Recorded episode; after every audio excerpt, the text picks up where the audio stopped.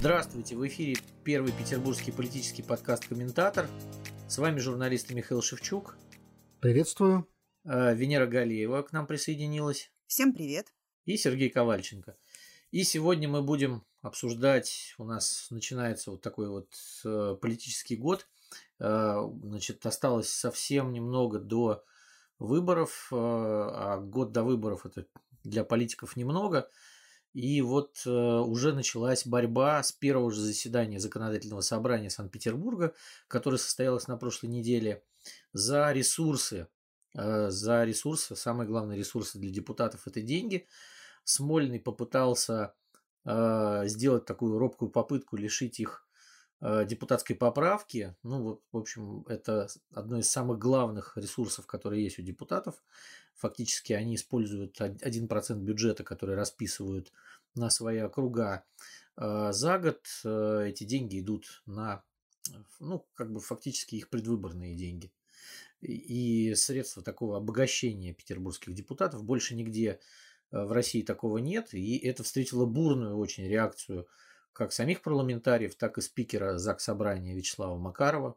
Да, я все-таки чуть подробнее, наверное, надо рассказать. Дело в том, что в, внося законопроект о бюджете... Да, интересная, интересная история. Откуда взялась у них эта поправка? Э, да, внося этот законопроект о бюджете, чиновники предложили сделать так, чтобы депутаты согласовывали предварительно свою поправку с комитетами, с распорядителями бюджетных средств.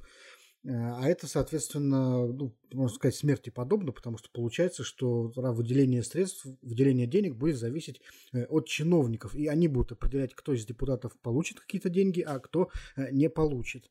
Вот поэтому Вячеслав Макаров, спикер ЗАГСа, очень сильно разъярился. Он там кричал с трибуны, чтобы эту поправку убрали во втором чтении, прямо чтобы духу ее не было.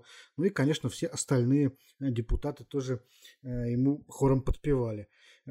А что касается вопроса, откуда она взялась, ну, это, Венера, честно говоря, история еще 90-х годов. В 93-м году она появилась. По-моему, чуть позже. Э, если не ошибаюсь, автором был Сергей Миронов, э, вице-спикер на тот момент ЗАГСа, который э, пришел в свое время к Владимиру Яковлеву и, называя вещи своими именами, как рассказывают очевидцы, просто-напросто предложил ему выделять деньги, вот часть, э, по-моему, резервного фонда губернатора для депутатов в обмен на то, чтобы депутаты, собственно говоря, принимали вообще бюджет, потому что тогда у Яковлева были довольно плохие отношения с ЗАГСом. Погодите, погодите, так говорят же, что еще более ранняя история была, что еще Собчак, когда ему надо было Э, подстелить соломки перед выборами, и законодательное собрание какую-то козу могло ему состроить, он придумал, ну тогда еще было 2%. И потом э, по, по по, неспад... по, по нисходящей это все пошло. То есть сначала один процентом отсекли, а потом оказалось, что уже не все депутаты получают эту поправку, а только те мальчики и девочки, которые себя хорошо вели. И вот сейчас мы уже окончательно да, наблюдаем деградацию этой системы, когда у депутатов хотят даже отнять э, последний, да, последний бастион их финансовой независимости. Ну, кстати, один из отцов э, поправки Сергей Николаевич Никешин, который был еще депутатом Ленсовета и который был э, многолетним председателем бюджетной комиссии, сначала потом бюджетно-финансового комитета, э, он до сих пор заседает в законодательном собрании. Говорят, что именно Никешин подсказал тогда эту идею, придумал о распиливании вот, этого, вот, вот этой части бюджета. Поэтому вот до сих пор отец-основатель поправки так сидит в законодательном собрании. Ну, не знаю, не знаю. Есть, видимо, много версий, но вот, по-моему, все-таки вот большинство источников называли именно Сергея Миронова, потому что ну, в 93 году это вообще не могло быть, потому что в 93 году еще не было законодательного собрания. А, ладно, суть не в этом. А суть в том, что э, для депутатов это, допустим, какая-то действительно очень важная история, но есть человек, для которого эта история прям важнее, чем для всех остальных. Это спикер Вячеслав Макаров, потому что если верить, так сказать, вот э, собеседникам в ЗАГСе, да, то Э, распределением э, поправки занимается именно спикер, э, потому что они уже очень давно не получают деньги поровну, ну, с тех самых времен, как, собственно, перестали выборы быть мажоритарными. Кто-то получает больше, кто-то меньше, кто-то может вообще ничего не получить. А, а вот со времен Вадима Тюльпанова распоряжается этим, в общем-то, спикер. Это инструмент, которым он цементирует парламент своей волей. Один из инструментов, но вот очень важных. Вот. И, конечно, он очень разъярился, когда увидел, что Смольный, собственно говоря, хочет лишить его силы. Понятно, что предвыборный год, и а, тот, кто будет контролировать депутатов, от кого они будут зависимы, тот, собственно говоря, а, и будет а, потом претендовать на контроль за предвыборными списками. Вот. А Вячеслав Макаров, он... Ну, как в народе говорят, кто девушку кормит, тот и танцует. Вот, совершенно верно. И вот Извините. депутатов будет танцевать в таком случае исполнительная власть. Вот. Причем вот э, танцевать, скорее всего, будет довольно жестко. Вот так.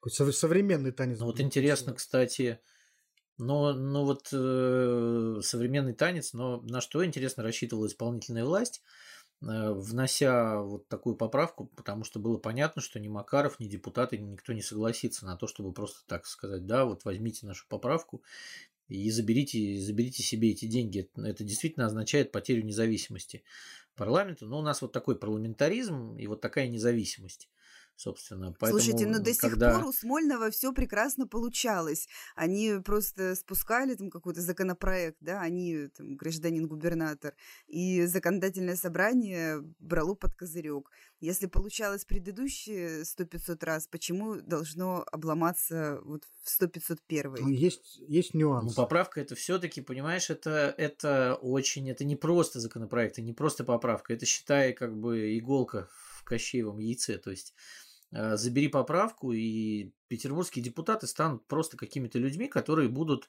э, нажимать кнопки, в общем, и от которых совсем ничего не будет зависеть. То есть они теряют свою финансовую независимость, и плюс, конечно, они теряют свои предвыборные бюджеты, они теряют деньги, которые они сливают на муниципалитеты подконтрольные, которые являются фактически их предвыборными штабами на деньги, которые идут на подкуп избирателей, на знаменитых вот этих бабушек, продуктовые наборы, там, на много-много всяких Комплекты постельного белья и все, вот, что мы да, любим. Да на все, да, практически. И плюс, конечно, это инструмент, я еще раз повторяю, обогащения. То есть многие люди, ну это не секрет, многие люди пришли в парламент именно для того, чтобы ну, видишь, смотри, какая интересная история получается. И, и что? А... Ребят, ну вдруг, я, я не вдруг... знаю, а много ли той поправки, вот если в абсолютных цифрах, давайте чуть-чуть остановимся, что много ли можно напилить на этой поправке, даже если она ну, делится Ну, один процент бюджета, посчитай. Человек. Нет, не поровну, конечно. Э, большинство денег э, получают депутаты от это, Единой России и люди, это, приближенные если не ошибаюсь, к Макарову. больше 100 миллионов вот, они могут распределять каждый. Больше, да, 100 больше, миллионов рублей больше. в год на человека. 107, сейчас уже точно я не, не смогу тебе сказать. Ну, да. У коммунистов было в тот момент... Вот, то есть теперь, теперь мы понимаем, за что, собственно, бьются люди. За, за что бьются любимые полковники. И э, вот то, что Миша уже сказал по поводу того, что на самом деле Макаров э, фактически единолично распределяет, то есть тебе вот это, тебе вот это, и э, эти деньги это его ли, личный такой как бы государственный кошелек, да, личный ресурс, э, потому что можно у депутата, например, отнять всю поправку, и на что он будет проводить свою в общем, смотри, А вот смотри, какая интересная Вопрос. штука получается. У нас в последнее время вот участились как раз случаи э, арестов депутатов за махинации с поправкой. То есть вот был уже кейс Нестерова, она уже отсидеть успела. Сейчас вот э, появился кейс дела Романа Коваля. Э, и вот мы смотрим на обстоятельства этих дел и видим, что там, в общем, ну, какие-то довольно смешные вещи. И совершенно точно вот то, за что сейчас арестовывают Коваля, например, э, не имеет отношения к предвыборной борьбе. Вот это имеет отношение только к личному обогащению.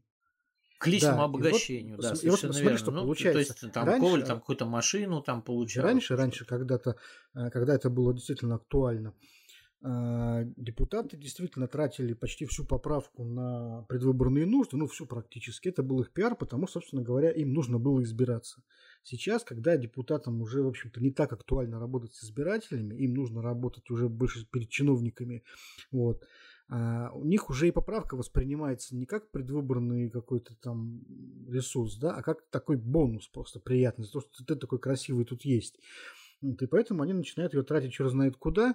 И это, конечно, уже там, очень легко, так сказать, перейти грани и залезть э, в Э, в сферу, которая уже регулируется уголовным кодексом. Ну да, ну и еще там вот если говорить о теме Романа Коваля, то Выясняется, что там был, фигурировал помощник Сергея Купченко в этом деле, депутата, что там еще фигурирует поправка Бориса Ивченко, вот то, что называлось на суде по мере пресечения. То есть вот э, там уже пошел такой небольшой спрут это такая синекура. Это такая синекура, которая еще и дает тебе вот этот ну, приятный ну, бонус. Смотри, ну, смотри, За то, что вот, ты вот, вот, нажимаешь подожди, кнопки, вот мы сейчас надо. увидели, что Беглов атаковал э, Смольный, э, ЗАГС, да, Беглов атаковал Макарова лично. Ну, так вяло конечно. Он, конечно, он понимал, да, ну... что думает, но вот он его провоцирует. Сейчас, э, ты как заметил, да, в самом начале, это предвыборный год. Сейчас начнется борьба, как всегда, да. за контроль над выборами, за контроль над списками. И вот э, сейчас, собственно говоря, Макаров или эти боевые действия поддержит, или он сдастся. И мне кажется, что эта история, она а, определит характер взаимоотношений вот Смольного и Мариинского дворца уже на весь год. Сейчас Смольный... Ну вот смотри, вот эта фраза, чтобы духу ее не было даже, это ведь э, не означает, что Макаров сдался. Это значит, что Макаров им сказал, что не лезьте в мой удел.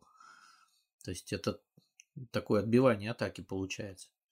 Если бы он сказал, да, давайте создадим рабочую группу, подумаем, там э, войдет в нее там кто-нибудь, там Эдуард Викторович Батанов или еще что-то. То есть, если бы он занял такую примирительную позицию изначально, то тогда можно было бы сказать, что Макаров колеблется, и каким-то образом история с Ковалем его, в общем, сделало слабее. А так нет. Ну, в общем, он огрызался достаточно сильно. И видно, что, кстати, это была подготовленная история, потому что на сцену вышли все и там даже Оксана Генриховна, которая когда-то выступала и ну, против она этой была, поправки. Типа, Госдума, а не ЗАГС. Кри... Когда она... да, да, да, да, да, да. И тут она говорила, что это просто вот ну, наступление на парламентаризм. Да, я, помню, в, этом, в начале вот нулевых вдруг... она говорила, что поправка это коррупция. Вот, коррупция и очень... Конечно, это политическая вот. а коррупция, да, и Явлинский, когда был тебе начать получать эту поправку, как она вроде как уже не совсем коррупция.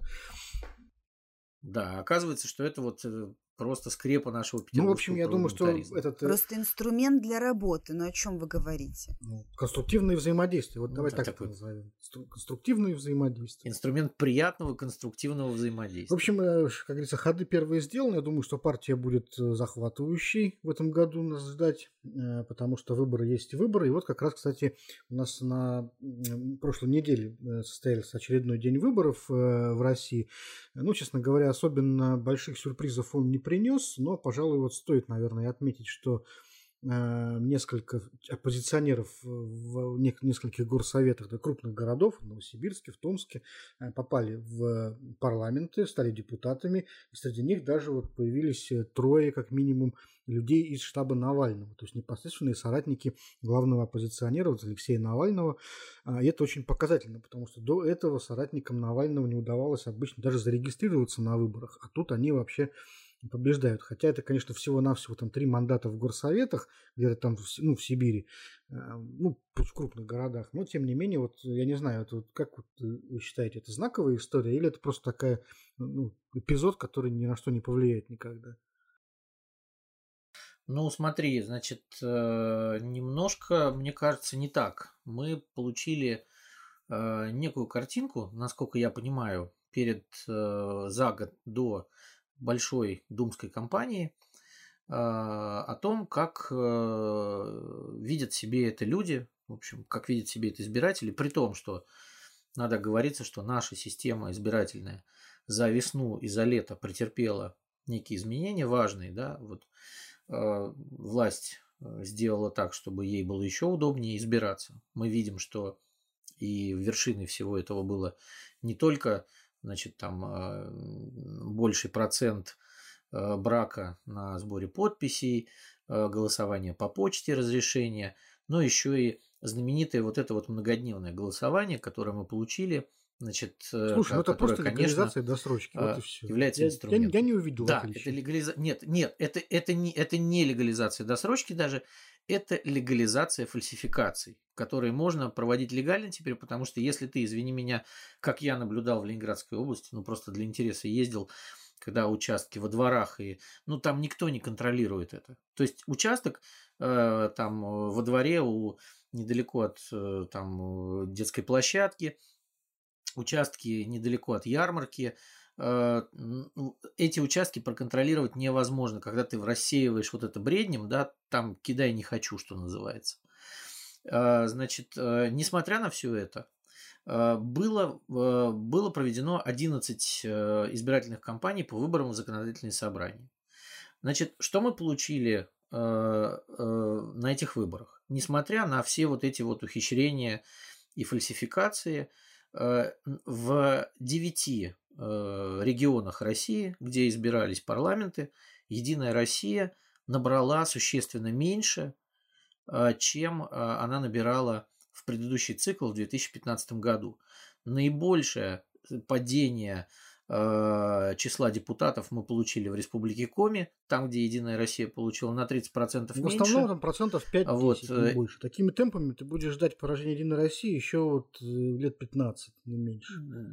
Нет, ну не 5, не 5-10, там варьируется там примерно, примерно 10-15% в среднем, не 5-10 это уж совсем такие регионы, как Белгородская область, вот два региона это Белгородская Магадан. область и э, нет, Татарстан. Нет, Магадан. Да, и, Мага, да и, Мага, и Магадан выдали э, значит, чуть больший процент Единой России. Все остальные показывают, что Единая Россия все-таки снижает свое присутствие, и она получает э, контрольный пакет в парламентах только за счет одномандатников. И мне кажется, что это тоже некий симптом, потому что даже вот в этих регионах которые когда-то были э, по большей части там регионами Красного пояса в 90-е годы еще, э, в регионах все равно снижается поддержка Единой России, несмотря на вот эти вот все административные Ну и, кстати, вот губернатор вещи. Александр и, Дрозденко победил на выборах в Ленинградской области.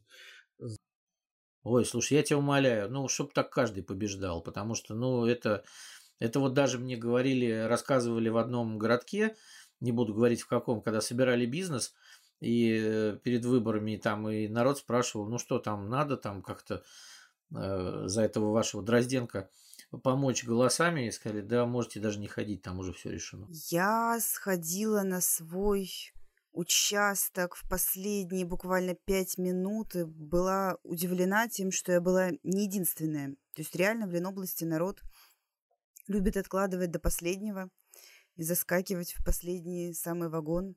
Ну, ты знаешь, по сравнению с голосованием по поводу Uh, по поводу поправок в Конституцию была скукота и тухляк. Вот вообще просто зашел, расписался, бюллетень получил, uh, никаких тебе там спецэффектов и, и ничего. Ну разве что на ручке побрызгали опять э, спиртом.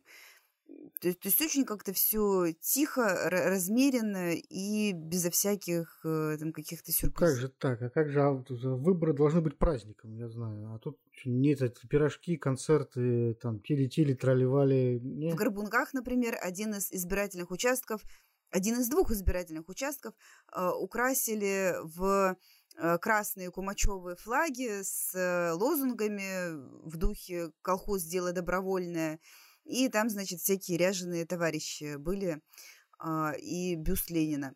А в этот раз, ну, какая-то такая тишина. Да, даже даже в общем, странно. понятно. Вы, ну, что там за событие было? Даже там для Дрозденко и даже для членов избиркома. Вот, и...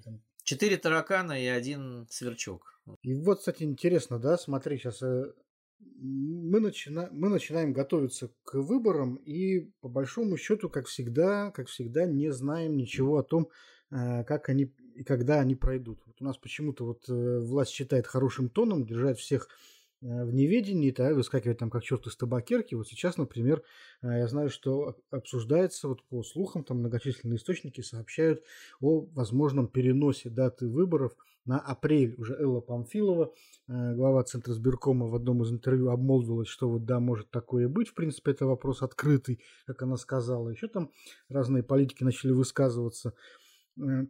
То есть э, не в сентябре следующего года, а уже в апреле мы можем выбирать э, Госдуму и, соответственно, Петербургское законодательное собрание.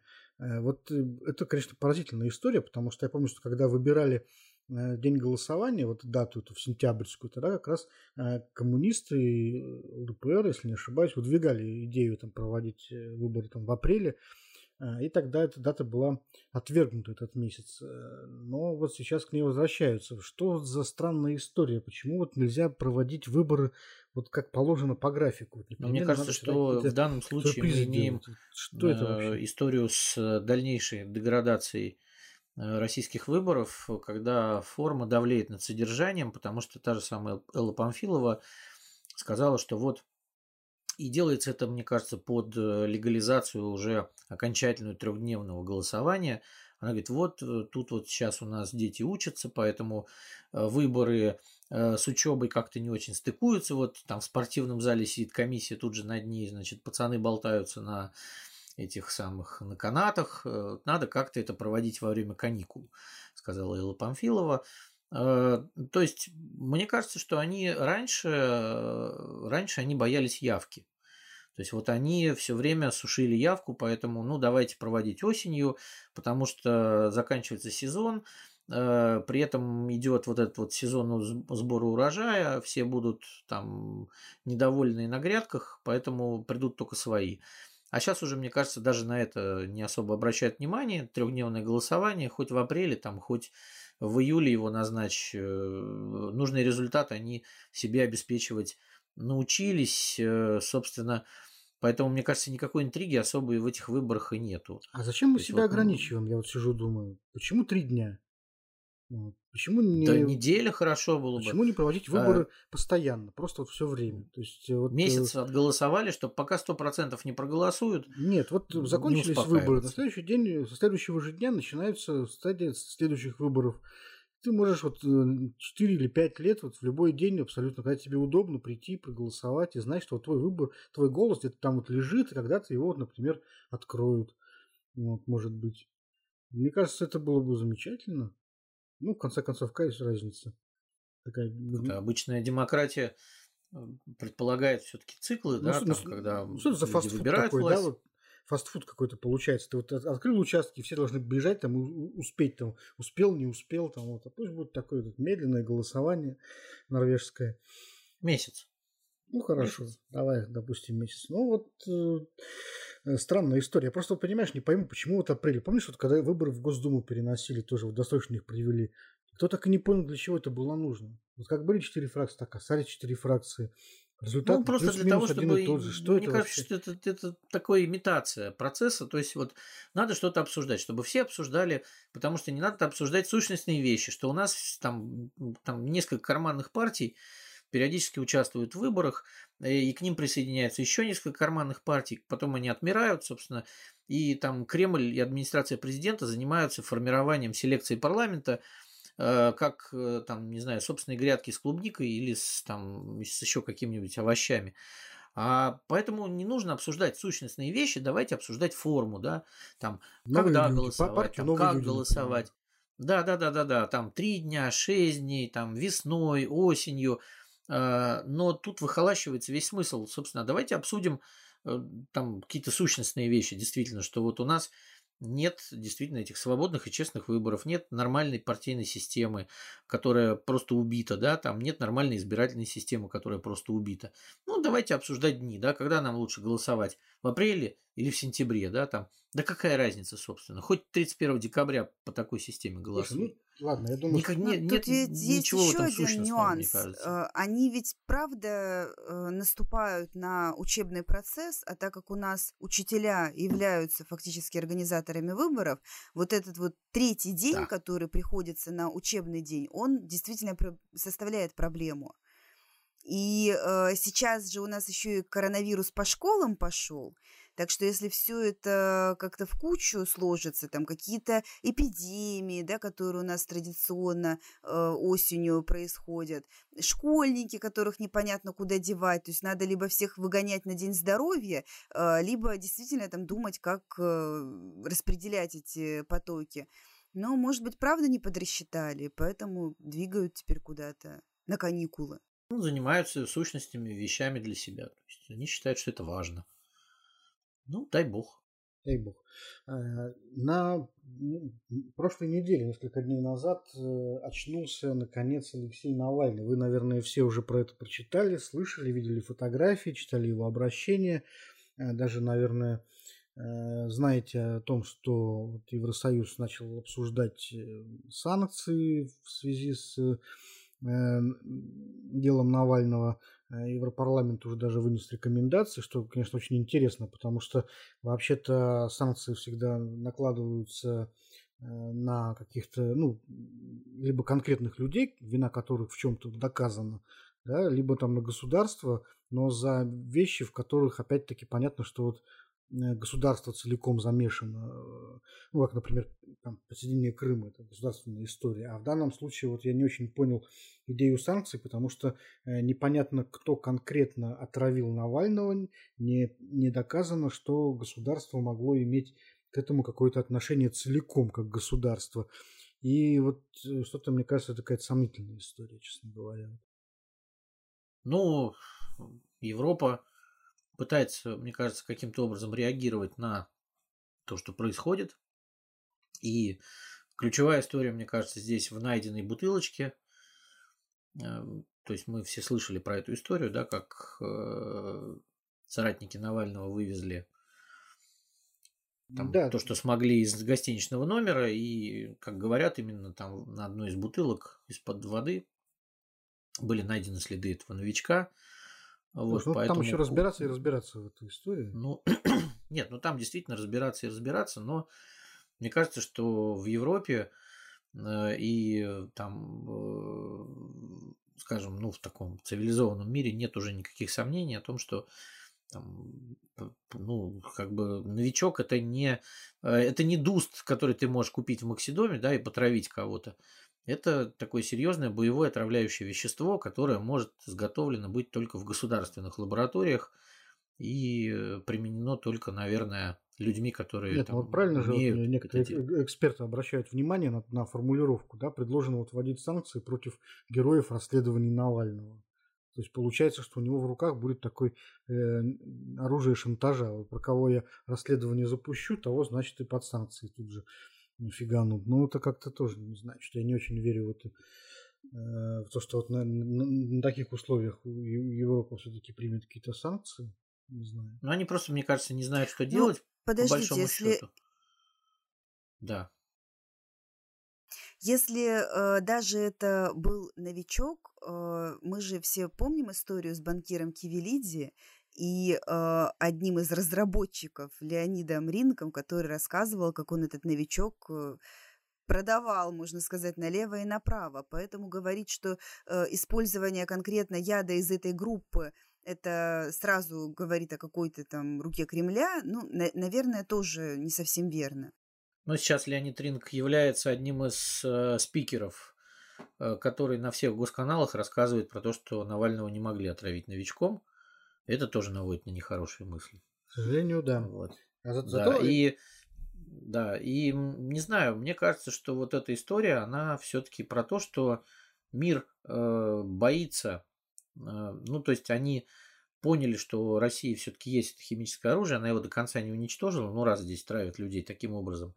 И они пытаются каким-то образом вот, эту, вот этот вопрос для себя решить. А что делать с Россией, которая Опять же, ну, мы обсуждали часто эти вещи. Россия, которая говорит одно, думает другое, делает третье. То есть она никогда не говорит правды. То есть вот чего стоят все наши соглашения, которые мы подписываем, если мы их не выполняем? Вот это, конечно, очень такая позорная история, да, потому что, как говорится, единожды солгав, кто тебе поверит, да? Вот ты один раз да. там, соврал, другой раз, а на третий раз ты можешь говорить правду, но тебе уже не верят просто потому, что у тебя анамнез такой. Вот. Зато Алексея Навального, говорят, выдвинули на соискание Нобелевской премии мира. Группа, как заявили, пока неизвестных по именам э, э, филологов, профессоров-славистов из американских университетов э, выдвинула его кандидатуру вот на получение Нобелевской премии мира. Ну, тоже, честно говоря, по-моему, такая пиаровская история. Вот, не знаю, как вот вы оцениваете шансы? Слушайте, ну там такая компания э, вы выдвинутых на Нобелевскую премию мира, что, в принципе, уже сама подборка может в историю войти. Ну а кто там? А, там э, президент США Дональд Трамп, Грета Тунберг, э, супруги Тихановские. То есть, в принципе, набор довольно интересный. Не знаю, мне кажется... Ну, то есть Навальный, Навальный там даже неплохо Нет, ну вот движение на Нобелевскую премию мира это вообще, конечно, такой хороший вот э, такой медийный заход, да, про это начинают сразу писать и говорить. Но если вот мы посмотрим на список получателей этой реальной премии мира, то увидим, что ее все-таки всегда дают людям, которые э, участвуют, ну, как правило, там, в 90% случаев э, участвуют в разрешении каких-то конфликтов. Вот. Ну, не прямо таких э, военных желательно. Да? И на, редко ее дают, там, например, правозащитникам, редко ее дают, допустим, экономистам. Там был случай, когда бангладешского банкира Э, премировали. Но в основном это все-таки люди, которые вот участвуют в разрешении именно э, военных конфликтов. И в данном случае я просто не понимаю, по каким критериям, например, Навальный или Дональд Трамп э, или Тихановская могут, например, туда подойти. Ну, в общем, да. Ну, Тихановская еще, допустим, ладно, хотя тоже там есть натяжки и оговорки. А, но Алексей Навальный, мне кажется, вот совсем просто не подходит. Я думаю, что если ему эту премию решат присудить, то это будет все-таки политическая совершенно история, э, к сожалению. Вот, но, но это будет так явно. Потому что есть там сейчас и более достойные персонажи, которые занимаются, ну вот э, при всем уважении там, к работе Навального, в мире есть регионы, где э, положение там с правами человека все-таки гораздо хуже, чем в России. Не, ну видишь, а, мне кажется, что таким образом, вот э, премиями этими, э, демаршами, обсуждениями в Европарламенте, э, Европа пытается втащить Навального в какое-то легальное российское политическое поле. Вот они пытаются сделать эту работу, которую у нас упорно то есть у нас упорно вот власти сопротивляются этому, а Европа вот, ну давайте мы Навального вам так ну, еще вот, вот, вот это у них, кстати, получается, потому что я в последнее время отмечаю, что в новостях Навальный стал появляться, ФБК стало появляться, и уже не только с негативной коннотацией, а и с позитивной тоже. Э, то есть это вот он, он проникает в официальные даже госканалы пропагандистские, то есть о нем начинают действительно говорить. Вот это вот действительно есть. Нет, ну безусловно, особенно после этой истории с Навальным, его стало больше везде, как бы и даже на федеральных каналах, где он был персоной нон нет-нет, да появляется новость о Навальном. И даже Дмитрий Песков э, стал выдавливать из себя, конечно, как там зубная паста из заканчивающегося тюбика, но, в общем, он стал говорить фамилию Навальный. Все-таки что-то что что произошло, что-то сдвинулось с мертвой точки. Ну, хорошо, давайте подождем возвращения Навального в Россию. Я не сомневаюсь, что он вернется, и посмотрим, э, что еще сдвинется с мертвой точки. Но вот он возвращается э, на фоне возвращения еще и коронавируса. Вот так, не один только Навальный а, способен на камбэки. А вторая волна э, вируса у нас тут корячится, друзья. И я слышал, что уже во многих школах обсуждают переход снова на удаленный режим уже некоторые э, регионы в России, насколько я читал, там Бурятия, например, снова перешла на удаленку. Ну, Бурятия рядом с Китаем, их можно э, понять, в общем. А, и уже Израиль ввел снова карантинный режим. Первая страна, которая ввела вторично карантин. Как считаете? Ну, смотрите, Собянин же буквально на днях э, сказал, что надо продолжать работать дистанционно, и что, в принципе, дистанционную работу никто не отменял. То, что там вы повыходили из офиса, это ваши личные проблемы. А в Петербурге, э, в принципе, уже появляются сообщения о целых очагах коронавирусной инфекции в школах, э, когда, например, кто-то из детей заболевает, но э, при этом родители не ставят в известность ни директора, ни другие семьи. Ну, э, если говорить по Петербургу, то э, председатель комитета по здравоохранению и вице-губернатор Петербурга э, Олег Аргашев, э, он сказал, что у нас всего лишь 8% свободных коек сейчас для взрослых и 15% коек для детей. И это очень плохо, потому что именно число свободных коек определяет э, стратегию властей, должно определять стратегию властей по отношению к коронавирусу, потому что вот э, люди, которые занимаются э, вот этими вот вещами всеми санитарными, они говорят, что Италия не могла не закрыться, потому что у них не было того числа свободных коек, которые необходимы были для того количества заболевших. А в Швеции они могли себе позволить не закрываться, потому что у них было значит, система здравоохранения позволяет с этим справляться. У нас уже даже вот Смольный признает, что скоро будет тревога, да, и было закрытие уже Мариинской больницы по ковиду. Там то, что мы знаем, по-моему, с десяток школ уже получили вспышки коронавируса. В Духовной Академии была вспышка коронавируса. Ну и, э, конечно, все это происходит на фоне того, что э, ну, в Петербурге все наплевательски относились к этим мерам безопасности. Можно подумать Особо только не... в Петербурге. Ну, слушай, я вот, мне есть чем сравнить. Я в середине августа был в Калининграде, видел, как там это делается. Это совсем другое, другая история. Там, конечно, тоже русские люди живут, но власти и полиция все-таки поддерживают, э, так сказать, э, меры безопасности на уровне, и ты на железнодорожный вокзал не зайдешь без маски. Даже на территорию э, вокзала, которая начинается еще на улице, ты должен зайти туда в маске, тебя просто не пустят иначе. По электропоезду ходит полиция и штрафует людей, если на них нет масок. Все в масках. То есть можно открываться. Но маска и у тебя, это же довольно у... относительная мера ну, защиты. Понимаешь, относительно не относительно, у них очень низкая заболеваемость, да. И ты можешь открываться, когда у тебя люди, во-первых, не манкируют этими мерами безопасности. И во-вторых, когда власти, конечно, делают что-то, да, не бегают, разгоняют эти одиночные пикеты, не бегают за уличными музыкантами, вот, а, ну, если люди не сознательны, ну, не пускайте вы их в метро. Господи, я зашел в вагон метро, никто в масках не, не стоит. Ну, конечно, у вас будет всплеск заболеваемости. Но сделайте что-нибудь в конце концов, если вы власть, да, там, ну, заставьте их ходить эти маски. Сделайте э, бесплатные автоматы с этими масками. Не пускайте в метро без масок. Вот, как бы там ни, кто не хотел прорваться Скандал. туда. Ну, в конце концов. И тогда можно как-то спокойно, там ничего не закрывая, э, жить и существовать. Приучить людей к тому, что... Ну, вот почему магазин Лента приучил своих покупателей, что они должны быть в масках, да? Ну, там просто тебя на кассе не... Там не пустят тебя без маски в магазин. А метро как-то не может, да, то есть вот частная компания может обеспечить масочный режим, а власти не могут обеспечить. У них другие проблемы. Они то за одиночными пикетами гоняются, то за уличными музыкантами. Вот у них вот э, все, они, они все так делают. Вот вы попробуйте, попробуйте. Ну, э, Если люди не понимают, ну хоть палкой их заставьте в конце концов. Ну, здесь ну, надо, что, ну, здесь что надо делать? тогда определиться вообще, есть у нас проблема, потому что вообще борьба с проблемой начинается с э, признания того, есть ли она вообще эта проблема, существует ли она. Потому что когда я вот в последние там, недели слушаю там, Александра Беглова, например, у меня складывается впечатление, что никакой проблемы-то вообще не существует. Он открывает фудкорт, открывает кинотеатр, в интервью рассказывает о том, что э, у нас там э, все положительно развивается. И вот э, я не знаю, как так можно вот одной рукой, грубо говоря, все открывать, разрешать, а с другой рукой значит, подписывать там какие-то сводки с ростом заболевших. Ну, мне кажется, надо как-то определиться. У нас вот или есть ковид, или нет ковида.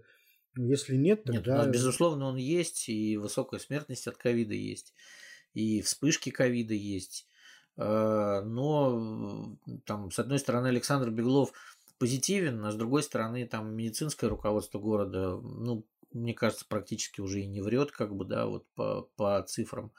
А, то есть, ну, там, не знаю, Беглов, он живет в какой-то своей реальности, там, обсуждать его. Нет, я скажу, в какой реальности живет Беглов. Беглов живет в реальности Путина. А Путин еще летом сказал, все, значит, этот... Э, да, да, да, победили уже на эту заразу. Он же не может всё. сказать, понимаешь, верховный главнокомандующий объявил, что побороли, а теперь Беглов вот выходит и говорит, это не побороли. Ну, что это Слушай, такое, а Собянин вообще? может ведь это сделать. Он ведь сделал это, он вышел и сказал честно, что да, у нас в Москве опять начались проблемы, и я рекомендую работодателям присаживать людей дома. Да? Вот если у вас есть возможность, не гоняйте их на работу сказал mm. Сергей Собянин. У кого, интересно, есть такая вот. возможность? Ну, ну, тоже, понимаешь, вот стоят тоже ну, этот, То есть, если у вас есть возможность работать на удаленке, там работайте на удаленке, грубо говоря, сказал Собянин. И признал, что да, в Москве, ну, там действительно растет, и у нас там растет. Вот. Поэтому, а мне кажется, коронавирус никуда особо и не девался. Там не то, чтобы там первая волна совсем куда-то ушла, да, и вдруг там накатила вторая. Мне кажется, что мы еще и первую-то волну не пережили. Вот. А э, медики, которые занимаются инфекционисты, они говорят, что мы только в начале эпидемии. Вот. Потому что у нас ведь э, у нас э, пик сезонной заболеваемости это примерно ноябрь-февраль.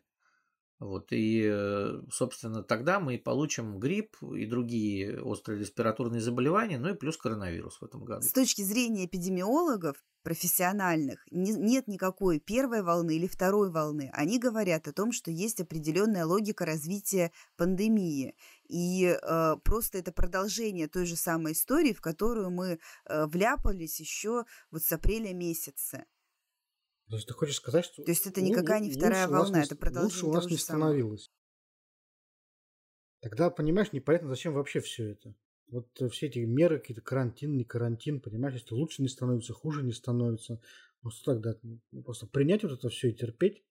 Нет, на самом деле, э, на самом деле первую стадию прошли сравнительно неплохо. Во всяком случае, могло быть гораздо все страшнее и тяжелее. А, но вопрос э, в том, что а, какими-то отменами, да, то, то есть приходится властям сейчас балансировать между а, тем, чтобы как-то людей поберечь и экономику при этом не угробить. То есть если мы всех высаживаем э, по домам и все закрываем, то у нас начинает э, загибаться бизнес, там малый, средний и весь прочий просто вот по системе домино. А если мы все приоткрываем, то, соответственно, коронавирус поднимает голову и начинает распространяться с удвоенной силой. И таким образом эта история может растянуться на год, может на полтора. И там уже не то, что выборы придется переносить, вообще все придется переносить куда куда за 2022. Нет, ну извини, это вот только что появилась новая статистика Росстата. У нас вот из-за этого э, коронавируса во втором квартале года сильно увеличилось количество бедных на 1,3 э, миллиона человек. Э, то есть у нас сейчас вот 20 миллионов человек бедных, это из-за коронавируса, потому что э, вот э, многие люди потеряли работу, потеряли доход, и как ты понимаешь, если мы сейчас э, еще раз вот устроим этот карантинный период, то бедных станет еще больше, потому что там, видимо, как-то пойдет уже по нарастающей. А борьба с бедностью – это наша сейчас главная задача. Потому что это уже ну, вещи, которые нельзя игнорировать. Такой вот рост э, экономически, так сказать, пострадавших людей. И, и, еще есть да, цифры статистики о, об убыли населения за 2020 год и за 2019 год. Да, вот не так давно были опубликованы данные, что за один и тот же период у нас в 2020 году, получается, на 100 с лишним тысяч больше людей умерло в России, чем в 2019 там. То есть, ну, как, как при, приходится выбирать, да, из двух зол. Ну да, это правда. То ли нам со смертностью бороться, да, из, э, то ли экономику спасать, то ли как-то пытаться... Но здесь может получиться ситуация, как в той пословице, что если ты э, ведешь э, машину и одновременно обнимаешь девушку, имея в виду, что и то, и другое ты делаешь плохо. То есть что-то, видимо, надо менять в подходе. Ну, а как тут? Ну, в общем, человека сбережением здесь э, не пахнет. Э, ну, я предлагаю, друзья, на этом закруглиться, на самом деле, на этом выпуске. Вот. А, и подождать, э, чем закончится, чем продолжатся вот те вещи, которые мы обсуждали сегодня, потому что на следующей неделе там явно будут, будет развитие. И, соответственно, мы через неделю опять встретимся и посмотрим, что из этого всего получилось. Еще раз э, напоминаю тогда о наших группах ВКонтакте и предлагаю э, прощаться до следующей недели. Всего до свидания. Всего доброго. Всем пока.